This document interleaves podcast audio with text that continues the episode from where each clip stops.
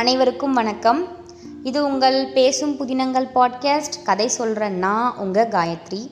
நேற்று சிவகாமியின் சபதம் பாகம் ஒன்று பரஞ்சோதியின் பிரயாணம் அப்படிங்கிற பகுதியிலிருந்து நாலாவது அத்தியாயம் பார்த்தோம். நாலாவது அத்தியாயத்தில் என்ன பார்த்தோன்னா பரஞ்சோதி இப்போ எங்கே இருக்கான் என்ன ஆனா தப்பிச்சானா தப்பிக்கலையாங்கிறது வரைக்கும் பார்த்தோம். இன்றைக்கி அஞ்சாவது அத்தியாயம் செல்லப்பிள்ளை அப்படிங்கிற அத்தியாயம் பார்க்க போகிறோம் இந்த அத்தியாயத்தில் பரஞ்சோதிங்கிறவன் யார்? எங்கேருந்து அவன் காஞ்சிபுரத்துக்கு வந்தான் ஏன் வந்தான்? அது வரைக்கும் பார்க்க போகிறோம் வாங்க கதைக்குள்ளே போகலாம் பொன்னி நதி இருக்கு இல்லையா? அந்த பொன்னி நதி தன்னுடைய பல்லாயிரக்கணக்கான கைகளால் நாட்டுடைய ஒவ்வொரு மூலை முடுக்குலையும் தன்னுடைய அந்த ஈர கரங்களை வீசி ஒவ்வொரு இடத்துலையும் அப்படியே நெல்லும் பொருட்களுமா விளைய வச்சு தங்கம் கொழிக்க செய்கிற அளவுக்கு செழிப்பான நாடு. கீழே இருக்க கீழை சோழ நாடு. கீழே பகுதியில் இருக்கக்கூடிய அந்த கீழை சோழ நாடு. அந்த நாட்டில் ஒரு கிராமங்க. செங்காட்டங்குடின்னு ஒரு கிராமம். அந்த கிராமம் ரொம்ப ரொம்ப ரொம்ப செழிப்பான கிராமம். அந்த கிராமத்தில் மாமாத்திரர் அப்படின்னு ஒரு பிரசித்தி பெற்ற ரொம்ப பெயர் வாய்ந்த ஒரு பழங்குடி இனத்து சேர்ந்த ஒரு குளத்தில் பிறந்த ஒரு பையன்தான் நம்ம பரஞ்சோதி. நம்ம பரஞ்சோதி வந்துட்டு சோழ நாடு முழுசும் அந்த ஒரையருடைய சோழ மன்னர்களை ஆட்சி செஞ்ச அந்த டைமில் அந்த பழைய காலத்தில் பரஞ்சோதியினுடைய மூதாதையர்கள் அதாவது தாத்தாக்கெலாம் தாத்தாங்க அந்த ராஜ வேலைகளில் ஈடுபட்டிருந்தாங்களாம். அந்த ராஜ வேலை அந்த ராஜ சேவை அது என்னன்னு கேட்டிங்கன்னா படை தலைவர்களாக இருந்தாங்களாம். அந்த அளவுக்கு ஒரு படையவே செலுத்துகிற அளவுக்கு சோழர்களுடைய ஆட்சி பே பேறு பெற்றிருந்த அந்த நேரத்தில் பல்லவர்களுடைய ஆட்சி வளர்றதுக்கு முன்னாடி இருந்த பழைய சோழ காலத்தில் படை தலைவர்களாக இருந்தவங்க யாருன்னா இந்த மாமாத்திரர்கள் அப்படின்னு சொல்லக்கூடிய அந்த குலத்தை சேர்ந்த பழங்குடியின மக்கள் தான் அதில் அந்த மாதிரியான ஒரு வீரமான குலத்தில் பிறந்தவன் தான் நம்ம பரஞ்சோதி. அந்த சோழ வம்சம் வந்துட்டு பெரிய பெருமையிலிருந்து அதெல்லாம் இழந்து நலிவடைஞ்சப்போ பல்லவர்கள் ஆட்சி ஓங்கினப்போ எப்படி சோழர்கள் வந்துட்டு அவங்களுடைய ஆட்சி இழந்தாங்களோ அதே மாதிரி அவங்க கிட்ட படை தலைவர்களாக இருந்த அந்த மாமாத்திரர்களும் அவங்களுடைய குலமும் கூட சிறப்பை இழந்துருச்சு. அவங்களும் டவுன் ஆகிட்டாங்க அந்த சோழ ஆட்சியோடு அவங்கள யாரும் வந்து பெருசாக எடுத்து அவங்களுக்கு எதுவும் செய்யலை. அவங்களுடைய ஆட்சி இருந்தப்போ போர் தலைவர்களாக இருந்தாங்க எல்லை காவல் படையாக இருந்தாங்க. இந்த ஆர்மிலாம் சொல்கிறோம் நம்ம அந்த மாதிரி எல்லை காவல் படையெல்லாம் இருந்தாங்க. அவங்க சோழர்களே ஆட்சியை இழந்து போகும்போது அவங்களுடைய படை தளபதிகளான இவங்களுக்கும் வந்து ஆட்சியிலேருந்து அந்த மரியாதை அதெல்லாம் குறைஞ்சி போயிடுச்சு. அப்போது அவங்க வந்துட்டு இந்த தொழில் நம்மளுக்கு இதோட முடிஞ்சிருச்சு சரிப்பட்டு வராதுன்னு சொல்லிட்டு விவசாயத்துக்கு போயிடுறாங்க. முழுக்க முழுக்க விவசாயத்தில் தன்னை ஈடு ஈடுபடுத்திக்கிட்டாங்க. ஆனால் இந்த மாதிரியான ஒரு குளத்தில் பிறந்ததுனாலையோ என்னவோங்க பரஞ்சோதி சின்ன குழந்தையிலேருந்தே வந்துட்டு இந்த மாதிரியான போர்ப்படை சார்ந்த விளையாட்டுலேயோ அது சார்ந்த கருவிகளை பயன்படுத்துறதுலையோ தான் வந்து ரொம்ப ரொம்ப ஆர்வமாக இருந்தான். அவனுக்கு வந்து தந்தை கிடையாது. அவன் பிறந்து கொஞ்ச நாள் அவர் வந்து இறந்துட்டுருப்பாரு அம்மா மட்டும்தான். அம்மாவுக்கு இவன் ஒரே பையங்கிறதுனால ரொம்ப செல்ல பையன். ஆனால் அந்த செல்லம் கொடுத்ததுனால அவன் என்ன ஆகிட்டான்னா ரொம்ப முரட்டு பையனாக ஆயிட்டான் சுற்றி இருக்கவங்களாம் அவனுக்கு வச்சிருக்க பேர் என்னன்னா சரியான முரடன் ஒல்லாதவன் இதான் அவனுக்கு வச்சிருக்க பேர். அக்கம் பக்கத்துலலாம் இந்த பேர் தான் வாங்கி வச்சுருக்கான். சண்டைன்னு சொன்னால் அவனுக்கு சர்க்கரையும் பாலும் சாப்பிட்ற மாதிரி சர்க்கரை பொங்கல் மாதிரி சண்டைன்னு சொன்னால் அவனுக்கு. அப்படியே அந்த போருக்கு உரிய என்னென்ன குணங்களோ அந்த அத்தனை குணங்களும் அவனுக்கு இயற்கையாகவே இருந்துச்சு. அந்த கோவம் எடுத்து வரிஞ்சு கட்டி சண்டை போட போகிறது அந்த ஆயுதங்களை வெகு ரொம்ப லாவகமாக பயன்படுத்துறது இதிலெல்லாம் ரொம்ப அவனுக்கு ஆர்வம். அப்படியே வீராதி வீரர்கள் அப்படின்னு புகழ்பெற்ற அவனுடைய தாத்தாங்க தாத்தாங்களுக்கு தாத்தாங்க இருந்த அந்த மூதாதையருடைய ரத்தம் தானே அவனுடைய உடம்புலையும் ஓடுது.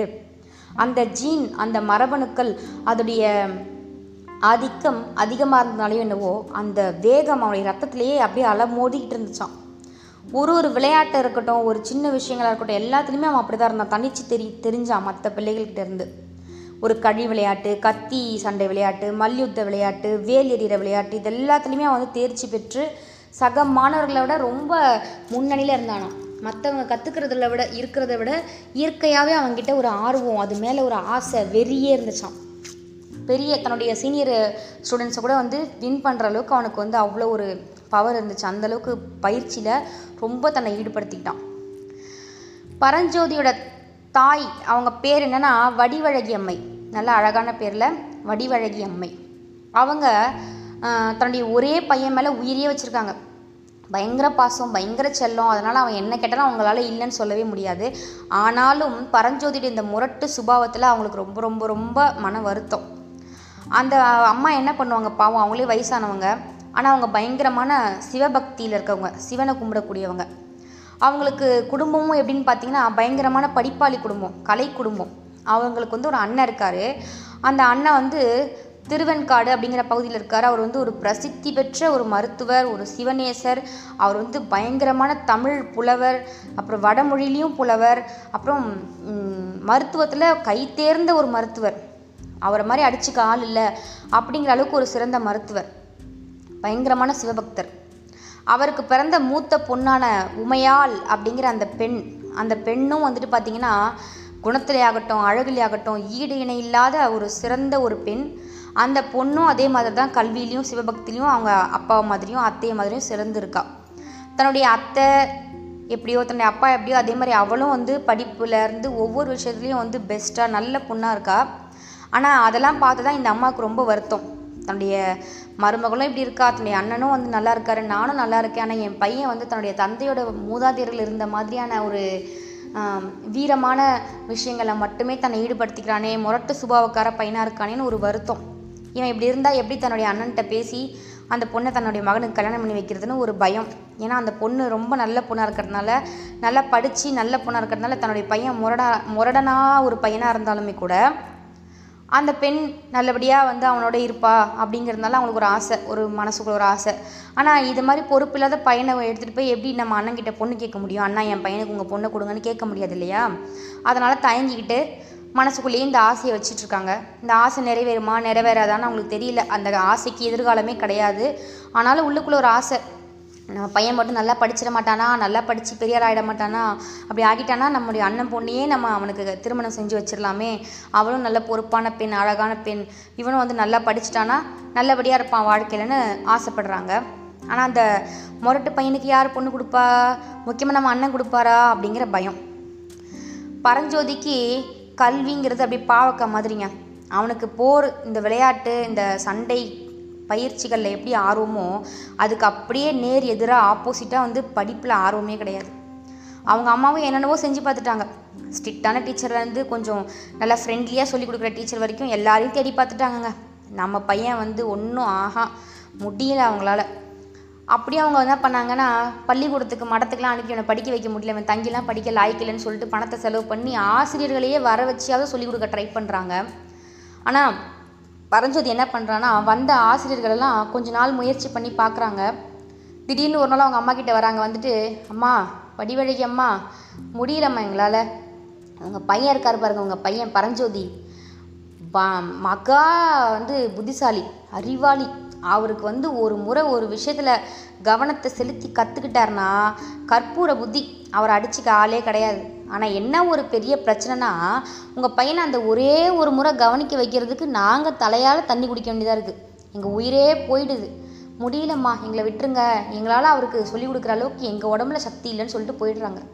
இந்த அம்மா பொறுத்து பொறுத்து பார்த்து டென்ஷன் ஆகிட்டு சரி கொஞ்சம் ஈஸியாக சொல்லிக் கொடுக்குற ஆசிரியராக இருந்தால் இவனை ஒன்றும் பண்ண முடியல. நம்ம கொஞ்சம் ஸ்ட்ரிக்டான டீச்சராக போய் பார்ப்போம்னு சொல்லிட்டு ஸ்ட்ரிக்டான டீச்சராக பார்த்து கூட்டிகிட்டு வராங்க. அந்த ஆசிரியர்களையும் இவன் வந்து விட்டு வைக்கல. நீங்களாம் சொல்லிட்டு போகிறீங்க இல்லையா? அமைதியாக சொல்லி கொடுக்குறவங்களாம் சொல்லிட்டு போகிறாங்க நாங்கள் போயிட்டு வரோம் இனிமேல் எடுக்க மாட்டோன்னு ஸ்ட்ரிக்டாக அடித்தாவது இவனை படிக்க வைக்கிறேன் இவன் தோலை உரிச்சாவது நான் படிக்க வைக்கிறேன்னு வந்தவங்கலாம் அப்படியே சொல்லாமல் கொள்ளாமலே ஊற விட்டு போயிட்டாங்களாம். அந்த அளவுக்கு பரஞ்சோதி பாடுபடுத்தி எடுத்திருக்காரு படிப்பு விஷயத்தில். அதை நினச்சி இவங்க அம்மாவுக்கு ரொம்ப ரொம்ப ரொம்ப மனசு கஷ்டம். என்ன பண்ணுறதுனே தெரியல அவங்களுக்கு. இது எல்லாத்தையும் வந்து பரஞ்சோதியும் புரிஞ்சுக்கிறான். ஆனால் அவனுக்கு வந்து அதில் ஈடுபாடு இல்லை. அப்போது ஒரு நாள் பொங்கல் பண்டிகைக்கு அவங்க அம்மா என்ன பண்ணுறாங்க அவங்க அண்ணன் வீட்டுக்கு கிளம்பி போகிறாங்க பரஞ்சோதியும் கூட கூட்டிகிட்டு போகிறாங்க அந்த இடத்துல எதேச்சமாக வந்து நம்ம பரஞ்சோதி நம்ம மாமா பொண்ணு இருக்கா இல்லையா? அதாவது சாரி நம்ம மாமா பொண்ணு இல்லை. பரஞ்சோதியோட மாமா பொண்ணு. அந்த சிவபக்தருடைய பொண்ணு உமையால் பார்க்குறான் பார்த்ததுமே அவனுக்கு ஆச்சரியம். அடடா நம்ம மாமா பொண்ணு உமையாலா இது? சின்ன குழந்தையில பார்த்தோமே இப்போ எவ்வளோ அழகாக இருக்கா எவ்வளோ பார்க்க நல்ல பெண்ணாக இருக்கா அப்படின்னு ஆசைப்படுறான்.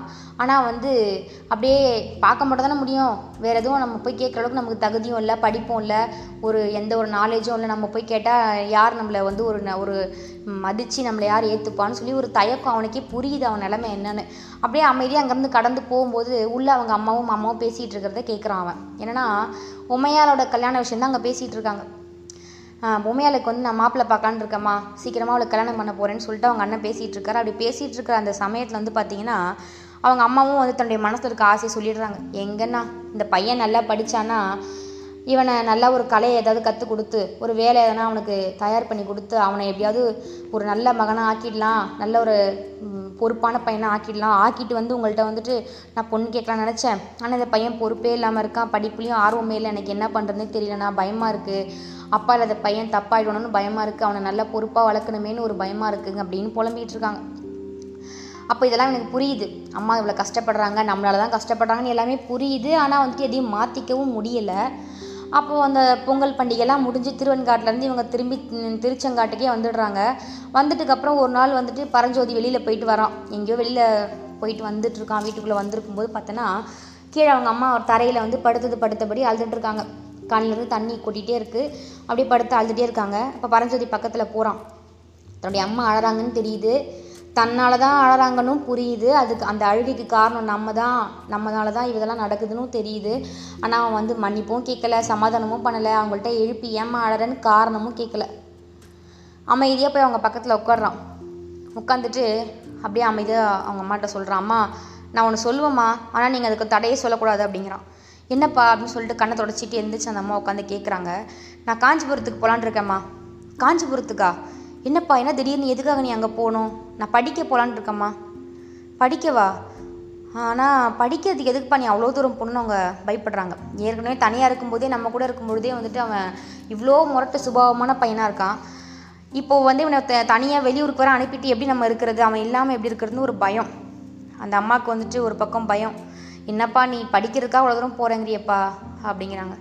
மாமா இல்லைம்மா அப்படிலாம் நீங்கள் மறுப்பு சொல்லக்கூடாதுன்னு சொல்லிட்டேன்ம்மா. நான் முதல்லையே நான் இங்கே இருந்தால் படிக்கவே மாட்டேம்மா எனக்கு இங்கே இருந்தால் படிப்பே வர மாட்டேங்குதும்மா நான் காஞ்சிபுரத்துக்கே போகிறேம்மா அப்படின்னு ரொம்ப கெஞ்சுறான். அந்த அம்மாவுக்கு திரும்பியும் கண்ணில் ஆனந்த கண்ணீராக வருது. சரி எப்படியும் நம்ம பையனுக்கு பொறுப்பு வந்தால் சரி படிப்பு வந்தால் சரின்னு நினைக்கிறாங்க. அப்படியும் கேட்குறாங்க கடைசியாக ஏன்பா குழந்த நீ இங்கேருந்து படிக்கக்கூடாதப்பா. ஏன்பா தம்பி அவ்வளோ தூரம் போகணும்? அப்படின்னு கேட்குறாங்க இந்த ஊரில் இருக்க வரைக்கும் எனக்கு படிப்பு வராதும்மா. இங்கே நல்லா வந்து நல்லா ட்ரைனிங்கான ஒரு இடமே இல்லை. இங்கே நிறையா வந்து என்ன சொல்கிறது சிறந்த பள்ளி சிறந்த கல்விக்கான வாய்ப்பு இங்கே இல்லை அப்படிங்கிறான். ஏன்னா காஞ்சி மாநகரத்துக்கு போனால் தான் அங்கே நல்லா படிக்க முடியும். அங்கே நல்லா சொல்லி கொடுப்பாங்களாம். அங்கே தான் வந்து பரத கண்டத்திலேயே இந்த ஒட்டுமொத்த நாட்டிலேயே வந்து காஞ்சிபுரத்தில் தான் வந்து நல்ல கல்வியும் நல்ல கல்வி கூடமும் இருக்கான். வேறு எங்கேயுமே இல்லையாம்மா. நான் நல்லா விசாரிச்சிட்டேன். என் ஃப்ரெண்ட்ஸ் எல்லாட்டையும் கேட்டேம்மா. நாங்கள் போகிறோம்மா அப்படின்னு கெஞ்சி கேட்குறான் பரஞ்சோதி சொன்னது தான் உண்மை.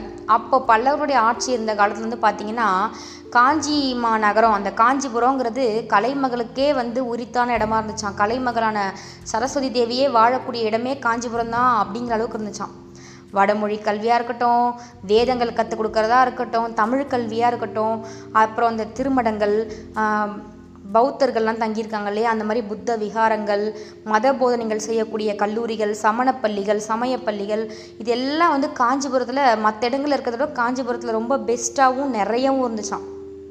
அது மட்டும் இல்லாமல் சிற்பம் அப்புறம் இந்த ஓவியம் சித்திரம் வரைஞ்சி கற்றுக் கொடுக்கறது சங்கீதம் கற்றுக் கொடுக்குறதுன்னு ஆயக்கலைகள் அத்தனையுமே அங்கே தான் வந்து ரொம்ப பெஸ்ட்டாக சொல்லி கொடுத்தாங்களாம். ஒட்டுமொத்த பரத கண்டத்துலேயுமே காஞ்சிபுரத்தில் தான் ரொம்ப பெஸ்ட்டாக இருந்துச்சாம் அந்த சமயத்தில் பல்லவர்களுடைய ஆட்சி காலத்தில். இது எல்லாத்தையும் விட காஞ்சி மாநகரத்துக்கு இன்னொரு பெரிய ஒரு சர்ச்சைக்குரிய பெரிய ஒரு சிறப்பு இருந்துச்சு. அது என்னன்னு பார்த்தீங்கன்னா அந்த சமயத்தில் திருநாவுக்கரசர் இருக்கார் இல்லையா? அந்த திருநாவுக்கரசருடைய போதனையால் மகேந்திர சக்கரவர்த்தி மகாமகா வீரர் பெரிய புத்திமான் சகலகலா வல்லவர் அப்படிப்பட்ட மகேந்திர சக்கரவர்த்தி திருநாவுக்கரசோட மகிமையால் சமண மதத்தை விட்டுட்டு சிவ சிவனை வழிபடக்கூடிய சமய மதத்துக்கு மாறினது தான் அது பெரிய சர்ச்சைக்குரிய விஷயம். இந்த திருநாவுக்கரசர் யாருன்னு பார்த்தீங்கன்னா மருள் நீக்கியார் அப்படிங்கிற உண்மை பெயரை கொண்ட திருநாவுக்கரசர் தான். இவர் வந்துட்டு பார்த்தீங்கன்னா கொஞ்சம் கொஞ்ச காலம் வந்துட்டு தர்மசேனர் அப்படிங்கிற பேரில் இருக்கார். இவருக்கு ஒரு அக்கா ஒருத்தவங்க இருப்பாங்க திலகவதியார் அப்படின்னு சொல்லிட்டு. அந்த அக்காவினுடைய போதனைகளாலையும் அவங்களுடைய மேலே இருந்த பற்றுனாலையும் அவங்க வந்து பயங்கரமான சிவனை வழிபடக்கூடியவங்க. அவங்களுடைய போதனையை கேட்டு கேட்டு கேட்டு இந்த மருள் நீக்கியார் அப்படிங்கிறவர் வந்துட்டு இவர் வந்துட்டு சமயன சமண சமயத்திலிருந்து ச சிவனை வழிபடக்கூடிய சிவநேசராக மாறுறாரு.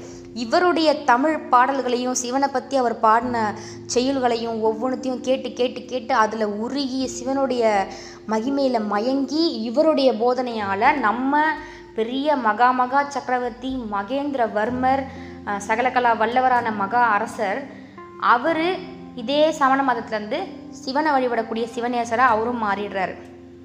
இது எல்லாத்துக்குமே காரணம் திருநாவுக்கரசர் தான். அவர் தான் ஆக்சுவலாக வந்துட்டு நம்ம மகேந்திர வர்ம சக்கரவர்த்தி தான் வந்துட்டு திருநாவுக்கரசருக்கு நான் வந்துட்டு நாட்டுக்கரசன் நீங்கள் நாவுக்கரசர் அப்படின்னு சொல்லிட்டு திருநாவுக்கரசர் அப்படிங்கிற பெயரையும் அவர் தான் கொடுக்குறாரு. ஆனால் இந்த விஷயம் இந்த மேலே சொன்ன இந்த விஷயம் தமிழ்நாடு அந்த முழுக்க அந்த காஞ்சிபுரத்துலேருந்து தமிழ்நாடு முழுக்க வந்து பெரிய சர்ச்சைக்குரிய ஒரு அதிசயமான விஷயமா அந்த காலத்தில் பார்க்கப்பட்டுச்சு. ஒரு மதத்துலேருந்து இன்னொரு மதத்துக்கு போகிறதுங்கிறது அதுவும் ஒரு நாட்டினுடைய பெரிய ராஜாவே போகிறதுங்கிறது பெரிய ஒரு வியப்பிற்குரிய ஒரு விஷயமா இருந்துச்சு. அந்த மகேந்திர சக்கரவர்த்தியனுடைய ஆணையினாலையும் வேண்டுகோளாலையும் அவருடைய ரிக்வெஸ்ட்டால் தான் வந்துட்டு நம்ம திருநாவுக்கரசரே காஞ்சிபுரத்துக்கு வந்து அந்த திருமணத்தை ஆரம்பிச்சாராம் மடம்னா என்னன்னு பார்த்தீங்கன்னா ஒரு குருநாதர் அங்கே இருப்பார். அவர் அவர்கிட்ட ஒரு பத்து பதினஞ்சு சீடர்களோ இல்லை கொஞ்சம் நிறையவோ சீடர்கள் வந்து தங்கி அந்த இடத்துலேயே தங்கி தன்னுடைய அன்றாட தேவைகளையும் அவங்களே செஞ்சுக்கிட்டு தன்னுடைய குருவுக்கான சேவைகளையும் செஞ்சுக்கிட்டு அவர்கிட்ட அவருடைய கலைகளையும் அவர் சொல்லிக் கொடுக்குற விஷயங்களையும் ப படித்து கற்றுக்குவாங்க அது மாதிரி மடங்கள் ஆரம்பித்து பள்ளிக்கூடம் நம்ம சொல்கிறோம் இல்லையா? அதுக்கு பதிலாக மடங்கள் ஆரம்பித்து அங்கே பள்ளியிலேருந்து மாணவர்கள் வந்து அங்கே தங்கி படித்தாங்க அந்த மாதிரியான திருமடத்தை காஞ்சிபுரத்தில் திருநாவுக்கரசர் ஆரம்பிக்கணும் அப்படிங்கிறதே வந்து மகேந்திரவர்ம சக்கரவர்த்தியினுடைய வேண்டுதல் தானா. அதுக்காக தான் வந்து நம்ம திருநாவுக்கரசரும் அவங்க வந்து மடம் ஆரம்பிச்சிருப்பாரு. அந்த மடத்தில் எது ரொம்ப வந்து ஃபேமஸ்னு பார்த்தீங்கன்னா நம்முடைய தெய்வீகமான தமிழ் மொழி. இப்போ தான் தமிழுக்கு வந்து வேல்யூ இல்லாமல் போயிடுச்சு.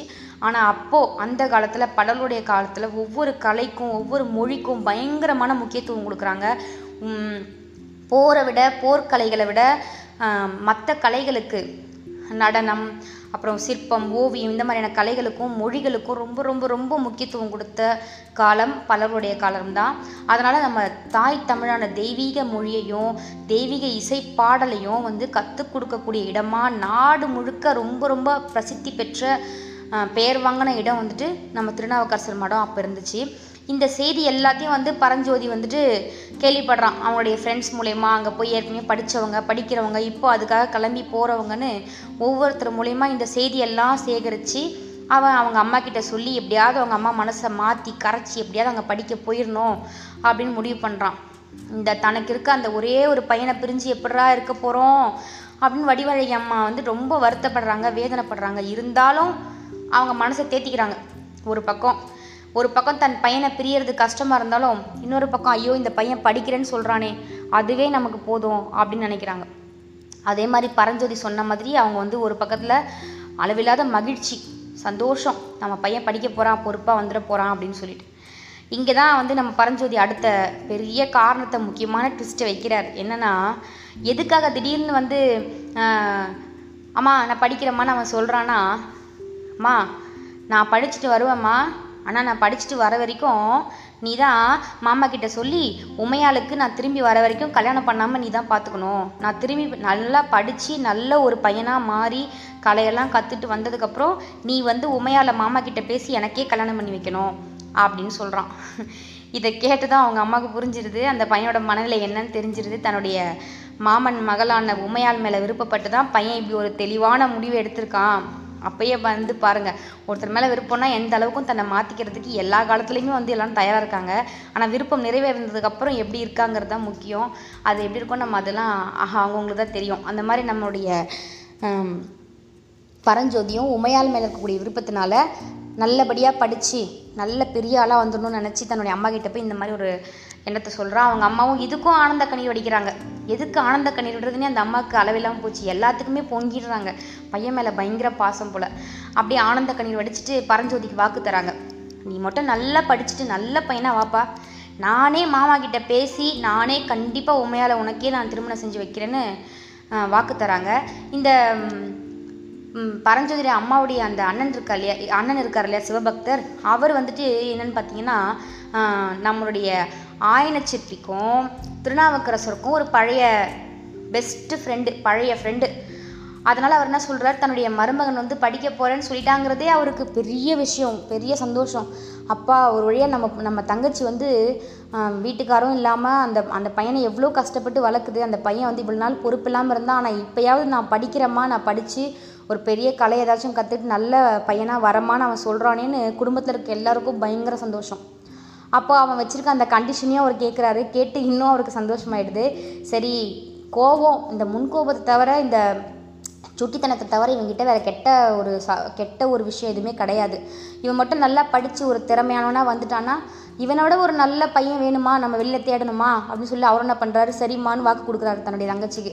தங்கச்சிக்கும் வாக்கு கொடுத்து தன்னுடைய மருமகனுக்கும் வாக்கு கொடுத்து ரெண்டு ஓலை எழுதுறாரு. ஒரு ஓலையை நீ என்ன பண்ணுற திருநாவுக்கரசர் மடத்துக்கு கொண்டு போ. அவர் என்னுடைய ரொம்ப ரொம்ப நெருங்கிய நண்பர். நான் சொன்னால் அவர் வந்து அவர் மேலே இருக்க அன்பு அவருடைய அந்த சிவபக்தினால் நான் சொன்னால் அவர் வந்து நீ மாணவராக ஏற்றுப்பார் நீ அவர்கிட்ட போய் படி. அதே சமயம் வெறும் மொழி மட்டும் கற்றுக்கிட்டா பத்தாது மகனே. வெறும் மொழி அறிவு மட்டும் ஒருத்தனுக்கு வாழ்க்கையில் முன்னேறதுக்கு பத்தாது. ஏதாச்சும் ஒரு கலையும் தெரிஞ்சிருக்கணும். நீ என்ன பண்ணுற எனக்கு இன்னொரு நண்பரும் இருக்கார். அதே காஞ்சிபுரத்தில். அவர் பேர் ஆயனர். அவர் ஒரு சிற்பி. நீ அவர்கிட்ட போய் சிற்பக்கலையும் நீ கற்றுக்கணும் அப்படிங்கிறார். ஏன்னா பல்லவர்களுடைய ஆட்சி காலத்தில் சிற்பம் இந்த கோயில் வேலைகள் செய்கிறது அதுக்கு ஓவியங்கள் தீட்டுறது இந்த மாதிரியான விஷயங்கள் ரொம்ப அதிகமாக வந்துட்டு அவங்க கோவில்களை மாற்றி மாற்றி குடைவரை கோவில்கள் இந்த மாதிரியான கோயில்களெல்லாம் புதுசு புதுசாக கட்டிக்கிட்டே இருந்தாங்க அமைச்சிக்கிட்டே இருந்தாங்க. அதுக்கு நிறைய பணிகள் நடந்தது. அந்த நேரத்தில் வந்துட்டு அந்த படிப்புக்கு ரொம்ப முக்கியத்துவம் இருந்துச்சு. இப்போ எப்படி நிறைய பேர் இன்ஜினியரிங் ஐடிலாம் படிக்கிறோமோ அந்த மாதிரி சிற்பக்கலை சித்திரக்கலை ஓவியக்கலை அதெல்லாம் படிச்சுட்டு போகிறவங்களுக்கு பல்லவர்களுடைய சாம்ராஜ்யத்தில் இந்த சொல்லுவாங்க இல்லையா? பொன் கம்பளம் விரித்து வரவேற்கிறது. அந்த மாதிரி ஒரு வாய்ப்பு அரிய வாய்ப்பு அங்கே அப்போ நிறைய இருந்துச்சு. அதனால் ஆயன சிற்பிக்கிட்ட போய் நீ கற்றுக்கோ அந்த காஞ்சிபுரத்துலேயே ரொம்ப பெஸ்ட்டு டீச்சர் பெஸ்ட்டு ஒரு சிற்பி. அந்த ரெண்டு பேர்கிட்டையும் தன்னுடைய மருமகனை படிக்கிறதுக்காக ஓலை எழுதி கொடுத்து அனுப்புகிறாரு ஓலை எழுதி கொடுத்து இவனும் காஞ்சி மாநகரத்துக்கு போகிறதுக்கு கிளம்பிடுறான். அன்னைக்கு கிளம்புறதுக்கு காலையில் வந்துட்டு ஊர்லேருந்து கிளம்பி சாயங்காலம் காஞ்சிபுரத்துக்கு போகலாம் அவங்க ஊர்லேருந்து அந்த மாதிரி கிளம்பி எல்லாருக்கிட்டையும் சொல்லிட்டு அம்மா கிட்ட காலில் விழுந்து ஆசீர்வாதம் வாங்கிட்டு மாமா கிட்ட காலில் விழுந்து ஆசீர்வாதம் வாங்கிட்டு கிளம்புறான். அப்படி கிளம்பும்போது வந்து பார்த்திங்கன்னா அவங்க மாமா இவன் இங்கேருந்து போகும்போது ஒரு தனியாக கூட்டிகிட்டு போய் ஒரு அட்வைஸ் சொல்கிறாரு எல்லாருமே சொல்லுவாங்க இல்லையா ஒரு ஊர்லேருந்து நம்ம இன்னொரு ஊருக்கு போகிறோன்னா நல்லா இரு பார்த்துப்படி கண்டவங்க கூட சேராத அது மாதிரிலாம் சில அட்வைஸ்லாம் கொடுப்பாங்க இல்லையா இந்த மாதிரி சாப்பிடு இந்த மாதிரி இரு இந்த மாதிரி எடுத்துக்கோன்னு. அந்த மாதிரி இவர் கூட்டிகிட்டு போய் அட்வைஸ் கொடுக்குறாரு. இங்கே பாரு மருமகனே நீ நல்லா படிக்கணும். நல்லா படிக்கிறது இல்லாமல் நல்ல ஒரு கலையை கற்றுக்கிட்டு ஒரு தேர்ந்த நல்ல ஒரு இளைஞனாக நீ வந்து திரும்பி வரணும். அப்போது உனக்கு நான் உமையால் நீ கேட்ட மாதிரியே உங்கள் அம்மாவுக்கு நான் வாக்கு கொடுத்த மாதிரியே உனக்கு நான் திருமணம் செஞ்சு வைப்பேன். ஆனால் நீயும் உங்கள் அம்மாவுக்கு வாக்கு கொடுத்த மாதிரியே நல்லபடியாக படிச்சுட்டு நல்ல மகனாக திரும்பி வரணும். ஆனால் நீ இங்கேருந்து காஞ்சிபுரம் போகிற வரைக்கும் உன் கையில் இந்த வேல் கண்டிப்பாக இருக்கணும். ஏன்னா நம்ம ம- நம்ம போகிற வழியில் எந்த அபாயம் வேணாலும் நம்மளுக்கு வரலாம். அந்த அபாயத்திலேருந்து நம்மளை காப்பாற்றிக்க இந்த வேல் உனக்கு இருக்கணும். ஆனால் நீ எப்போ காஞ்சி மாநகரத்துடைய எல்லையை நீ மிதிக்கிறியோ அப்பயே நல்லா கேட்டுக்கோ இந்த வேலை நீ தலையை சுற்றி தூக்கி போட்டுடணும். இந்த வேலை நீ கொண்டு போகக்கூடாது நீ கலையையும் கல்வியும் கற்றுக்கிறதுல மட்டும்தான் ஆர்வமாக இருக்கணும். அதில் நீ தேர்ச்சி பெற்றோனா இருக்கணும்ப்பா நல்லா ஞாபகம் வச்சுக்கோ இந்த வேலை தலையை சுற்றி தூக்கி போட்டுரு. பொறுப்பான பையனாக நடந்துக்கப்பான்னு சொல்லி அனுப்பி வைக்கிறார். இப்படியெல்லாம் பொறுப்பாக சொல்லி அனுப்பி வச்சா இந்த பையன் காஞ்சிபுரம் வரைக்கும் அந்த வேலை கையில் கொண்டு போனதும் இல்லாமல் அங்கே போய் யாருன்னே முகம் தெரியாத யாரோ ஒருத்தரை பார்த்து அவங்களுக்கு உதவி செய்ய போய் அந்த வேலையும் தூக்கி யானை கண்ணில் குறி வச்சு பக்கத்தில் அடிச்சிட்டு ரத்தம் வர வச்சு ஓடி போய் ஒளிஞ்சு இப்போது சந்தேகத்தின் பேரில் அங்கே இருக்கக்கூடிய மகேந்திரவர்ம சக்கரவர்த்தியோட மடத்தில் மாட்டிக்கிட்டு தவிச்சிக்கிட்டு இருக்கான். நாளைக்கு என்ன ஆக போகுது? விடிஞ்சா இந்த பையனை கொண்டு போய் மகேந்திர சக்கரவர்த்தி மேடம் நிற்க வைக்க போகிறாங்களா இவங்க அம்மா சொன்ன மாதிரி இவன் சத்தியத்தை காப்பாற்றுறானா நல்லபடியாக படிக்க போகிறானா இல்லை வந்து எங்கே போகிறான் என்ன ஆகிறாங்கிறதுலாம் நம்ம இதுக்கு அடுத்தடுத்து வரப்போகிற அத்தியாயத்தில் பார்க்க போகிறோம் தொடர்ந்து கதையை கேளுங்க. இது உங்கள் பேசும் புதினங்கள் பாட்காஸ்ட் கதை சொல்கிற நான் உங்கள் காயத்ரி. நன்றி.